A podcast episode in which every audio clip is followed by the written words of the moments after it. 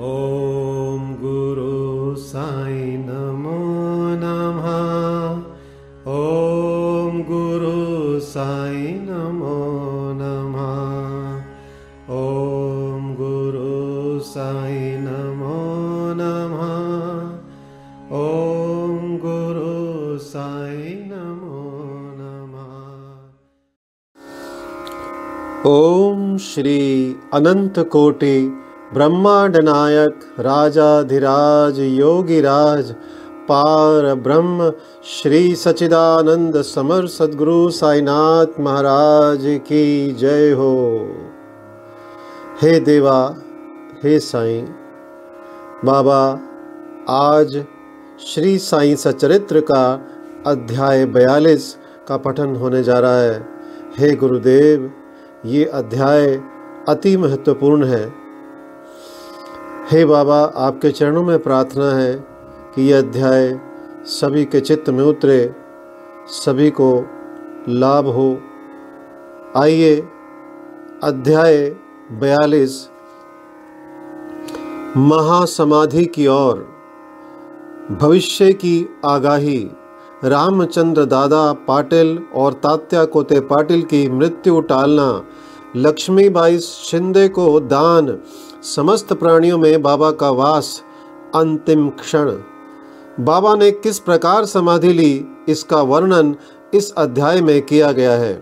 प्रस्तावना, गत अध्यायों की कथाओं से यह स्पष्ट प्रतीत होता है कि गुरु कृपा की केवल एक किरण ही भवसागर के भय से सदा के लिए मुक्त कर देती है, तथा मोक्ष का पथ सुगम करके दुख को सुख में परिवर्तित कर देती है। यदि सदगुरु के मोह विनाशक पूजनीय चरणों का सदैव स्मरण करते रहोगे तो तुम्हारे समस्त कष्टों और भवसागर के दुखों का अंत होकर जन्म मृत्यु के चक्र से छुटकारा हो जाएगा। इसलिए जो अपने कल्याणार्थ चिंतित हो उन्हें साईं समर्थ के अलौकिक मधुर लीलामृत पा, का पान करना चाहिए। ऐसे करने से उनकी मति शुद्ध हो जाएगी। प्रारंभ में डॉक्टर पंडित का पूजन तथा किस प्रकार उन्होंने बाबा को त्रिपुंड लगाया इसका उल्लेख मूल ग्रंथ में किया गया है। इस प्रसंग का वर्णन ग्यारहवें अध्याय में किया जा चुका है। इसलिए यहाँ उसको दोहराना उचित नहीं है। आइए अब पढ़ते हैं भविष्य की आगाही। पाठकों आपने अभी तक केवल बाबा के जीवन काल की ही कथाएँ सुनी हैं। अब आप ध्यानपूर्वक बाबा के निर्माण काल का वर्णन सुनिए। 28 सितंबर सन 1918 को बाबा को साधारण सा ज्वर आया। यह ज्वर दो तीन दिन तक रहा। इसके उपरांत ही बाबा ने भोजन करना बिल्कुल त्याग दिया। इससे उनका शरीर दिन प्रतिदिन क्षीण एवं दुर्बल होने लगा। सत्रह दिनों के पश्चात, अर्थात 15 अक्टूबर सन 1918 को दो बजकर तीस मिनट पर उन्होंने अपना शरीर त्याग किया। यह समय प्रोफेसर जी जी नारके के तारीख पाँच ग्यारह उन्नीस सौ अठारह के पत्र के अनुसार है, जो उन्होंने दादा साहेब खारपड़े को लिखा था और साइनीला पत्रिका के पृष्ठ सात आठ प्रथम वर्ष में प्रकाशित हुआ था। इसके दो वर्ष पूर्व ही बाबा ने अपने निर्माण के दिन का संकेत कर दिया था। परंतु उस समय कोई भी समझ नहीं सका, घटना इस प्रकार है कि विजयदशमी के दिन जब लोग संध्या के समय सीमोल्लंघन से लौट रहे थे तो बाबा सहसा ही क्रोधित हो गए। सिर का कपड़ा, कफनी और लंगोटी निकालकर उन्होंने उसके टुकड़े टुकड़े करके जलती हुई धुनी में फेंक दिए। बाबा के द्वारा आहुति प्राप्त कर धुनी द्विगुणित प्रज्वलित होकर चमकने लगी और उससे भी कहीं अधिक बाबा के मुखमंडल की कांति चमक रही थी। वे पूर्ण दिगंबर खड़े थे और उनकी आँखें अंगारे के समान चमक रही थी। उन्होंने आवेश में आकर उच्च स्वर में कहा कि, लोगों, यहाँ आओ, मुझे देखकर पूर्ण निश्चय कर लो कि मैं हिंदू हूँ या मुसलमान। सभी भय से काँप रहे थे। किसी को भी उनके समीप जाने का साहस न हो रहा था। कुछ समय बीतने के पश्चात उनके भक्त भागोजी शिंदे, जो महारोग से पीड़ित थे, साहस कर बाबा के समीप गए और किसी प्रकार उन्होंने उन्हें लंगोटी बाँध दी और उनसे कहा कि, बाबा, यह क्या बात है? देव आज दशहरा, सीमोल्लंघन का त्यौहार है। तब उन्होंने ज़मीन पर सटका पटकते हुए कहा कि, ये मेरा सीमोल्लंघन है। लगभग 11 बजे तक भी उनका क्रोध शांत ना हुआ और भक्तों को चावड़ी जुलूस निकलने में संदेह होने लगा। एक घंटे के पश्चात वे अपनी सहज स्थिति में आ गए और सदा की भांति पोशाक पहनकर चावड़ी जुलूस में सम्मिलित हो गए, जिसका वर्णन पूर्व किया जा चुका है। इस घटना द्वारा बाबा ने इंगित किया कि जीवन रेखा पार करने के लिए दशहरा ही उचित समय है। परंतु उस समय किसी को भी उसका असली अर्थ समझ में न आया। बाबा ने और भी अन्य संकेत किए जो इस प्रकार हैं।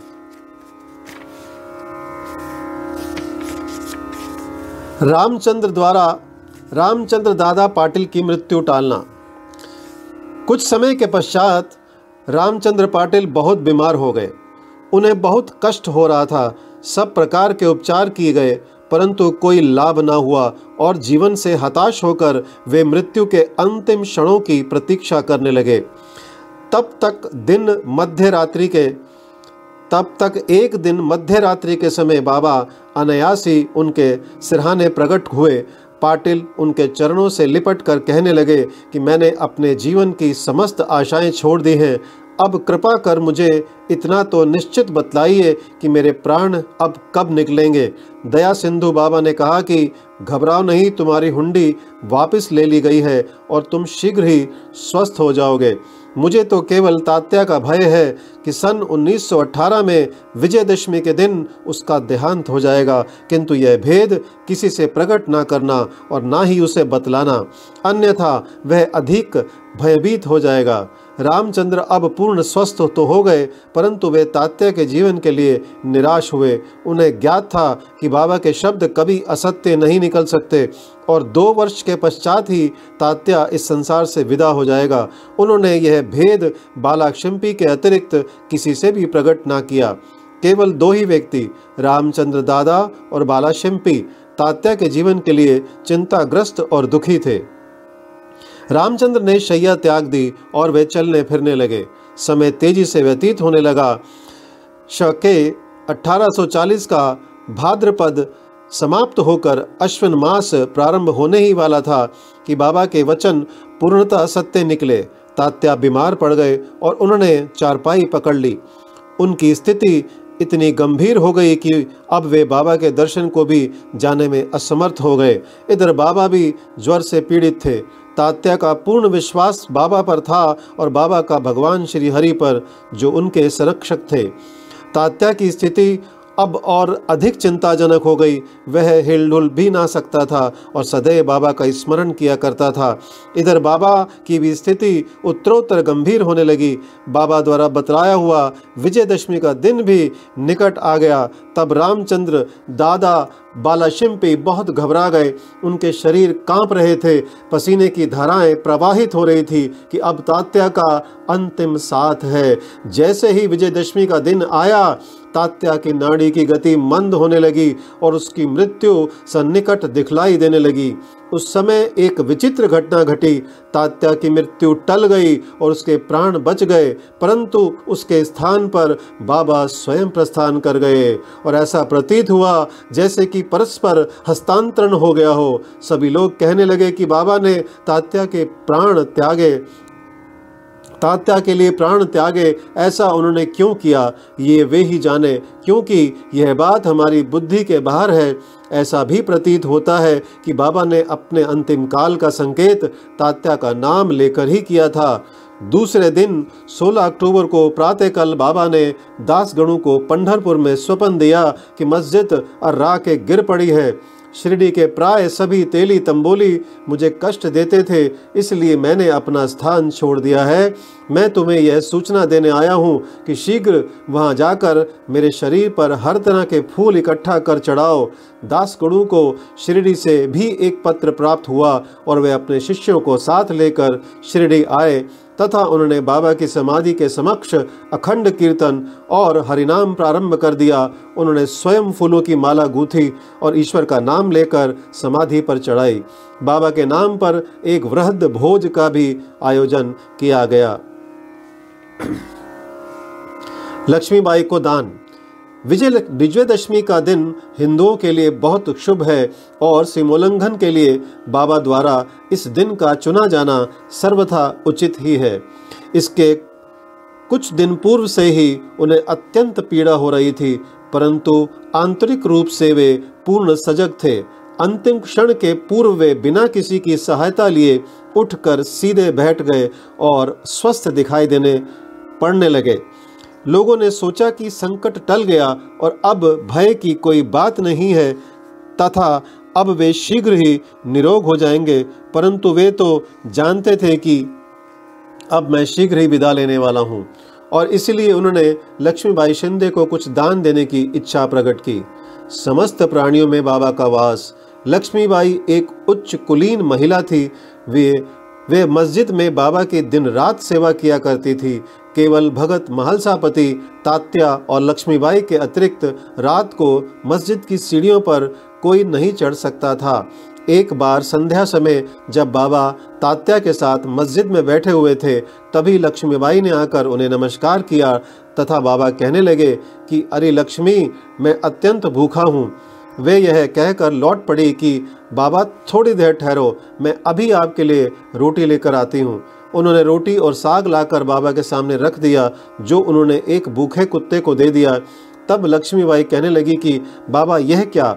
मैं तो शीघ्र गई और अपने हाथ से आपके लिए रोटी बना लाई। आपने एक ग्रास भी ग्रहण किए बिना उस कुत्ते के सामने डाल दिया। तब आपने व्यर्थ ही मुझे कष्ट क्यों दिया? बाबा ने उत्तर दिया कि, व्यर्थ दुख ना करो। कुत्ते की भूख शांत करना मुझे तृप्त करने के बराबर ही है। कुत्ते की भी तो आत्मा है, प्राणी भले ही भिन्न आकृति, प्रकृति के हो, उनमें कोई बोल सकते हैं और कोई मूक है, परंतु भूख सबकी एक सदृश ही है। इसे तुम सत्य जानो कि जो भूखों को भोजन कराता है, वह यथार्थ में मुझे ही भोजन कराता है। यह एक अकाट्य सत्य है। इस साधारण सी घटना के द्वारा बाबा ने एक महान आध्यात्मिक सत्य की शिक्षा प्रदान की कि बिना किसी की भावनाओं को कष्ट पहुँचाए किस प्रकार उसे नित्य व्यवहार में लाया जा सकता है। इसके पश्चात लक्ष्मीबाई उन्हें नित्य ही प्रेम और भक्ति पूर्वक दूध, रोटी व अन्य भोजन देने लगी, जिसे वे स्वीकार कर बड़े चाव से खाते थे। वे उससे उससे से कुछ खाकर शेष लक्ष्मीबाई के द्वारा ही राधा कृष्ण माई के पास भेज दिया करते थे। इस उच्छिष्ट अन्न को वे प्रसाद स्वरूप समझकर प्रेम पूर्वक पाती थी। इस रोटी की कथा को असंबंध नहीं समझना चाहिए। इससे सिद्ध होता है कि सभी प्राणियों में बाबा का निवास है, जो सर्वव्यापी जन्म मृत्यु से परे और अमर हैं। बाबा ने लक्ष्मीबाई की सेवाओं को सदैव स्मरण रखा। बाबा उनको भुला भी कैसे सकते थे?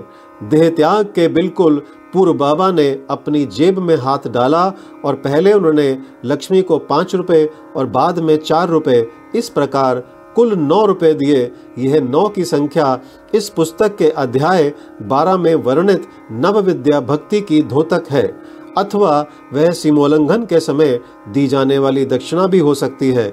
लक्ष्मीबाई एक सुसंपन्न महिला थी। अतएव उन्हें रुपयों की कोई आवश्यकता नहीं थी। इस कारण संभव है कि बाबा ने उनका ध्यान प्रमुख रूप से श्रीमद् भागवत के स्कंद 11 अध्याय 10 के श्लोक संख्या 6 की ओर आकर्षित किया हो, जिसमें उत्कृष्ट कोटि के भक्त के नौ लक्षणों का वर्णन है, जिसमें से पहले पाँच और बाद में चार लक्षणों का क्रमशः प्रथम और द्वितीय चरणों में उल्लेख हुआ है। बाबा ने भी उसी क्रम का पालन किया। पहले पाँच और बाद में चार, कुल नौ। केवल नौ रुपए ही नहीं, बल्कि नौ के कई गुने रुपए लक्ष्मीबाई के हाथों में आए गए होंगे। किंतु बाबा द्वारा प्रदत्त ये नौ रुपए का उपहार, वह महिला सदैव स्मरण रखेगी। अंतिम क्षण। बाबा सदैव सजग और चैतन्य रहते थे। और उन्होंने अंतिम समय भी पूर्ण सावधानी से काम लिया। उन्होंने अंतिम समय सबको वहाँ से चले जाने का आदेश दिया। चिंतामग्न काका साहेब बूटी और अन्य महानुभाव जो मस्जिद में बाबा की सेवा में उपस्थित थे, उनको भी बाबा ने वाड़े में जाकर भोजन करके लौट आने को कहा। ऐसी स्थिति में वे बाबा को अकेला छोड़ना तो नहीं चाहते थे, परंतु उनकी आज्ञा का उल्लंघन भी तो नहीं कर सकते थे। इसलिए इच्छा ना होते हुए भी उदास और दुखी हृदय से उन्हें वाड़े को जाना पड़ा। उन्हें विदित था कि बाबा की स्थिति अत्यंत चिंताजनक है और इस प्रकार उन्हें अकेले छोड़ना उचित नहीं है। वे भोजन करने के लिए बैठे तो परंतु उनके मन कहीं और बाबा के साथ थे। अभी भोजन समाप्त भी ना हो पाया था कि बाबा के नश्वर शरीर त्यागने का समाचार उनके पास पहुँचा और वे अधपेट ही अपनी थाली छोड़कर मस्जिद की ओर भागे तथा जाकर देखा कि बाबा सदा के लिए बयाजी आपा कोते की गोद में विश्राम कर रहे हैं। ना वे नीचे लुढ़के और ना शैया पर ही लेटे, अपने ही आसन पर शांतिपूर्वक बैठे हुए और अपने हाथों से दान देते हुए उन्होंने यह मानव शरीर त्याग दिया। संत स्वयं ही देह धारण करते तथा कोई निश्चित ध्येय लेकर इस संसार में प्रकट होते हैं और जब ध्येय पूर्ण हो जाता है तो वे जिस सरलता और आकस्मिकता के साथ प्रकट होते हैं, उसी प्रकार लुप्त भी हो जाया करते हैं। श्री सद्गुरु साईनाथ परणमस्तु शुभम भवतु, सप्ताह परायण, षष्ठ विश्राम ओम साई राम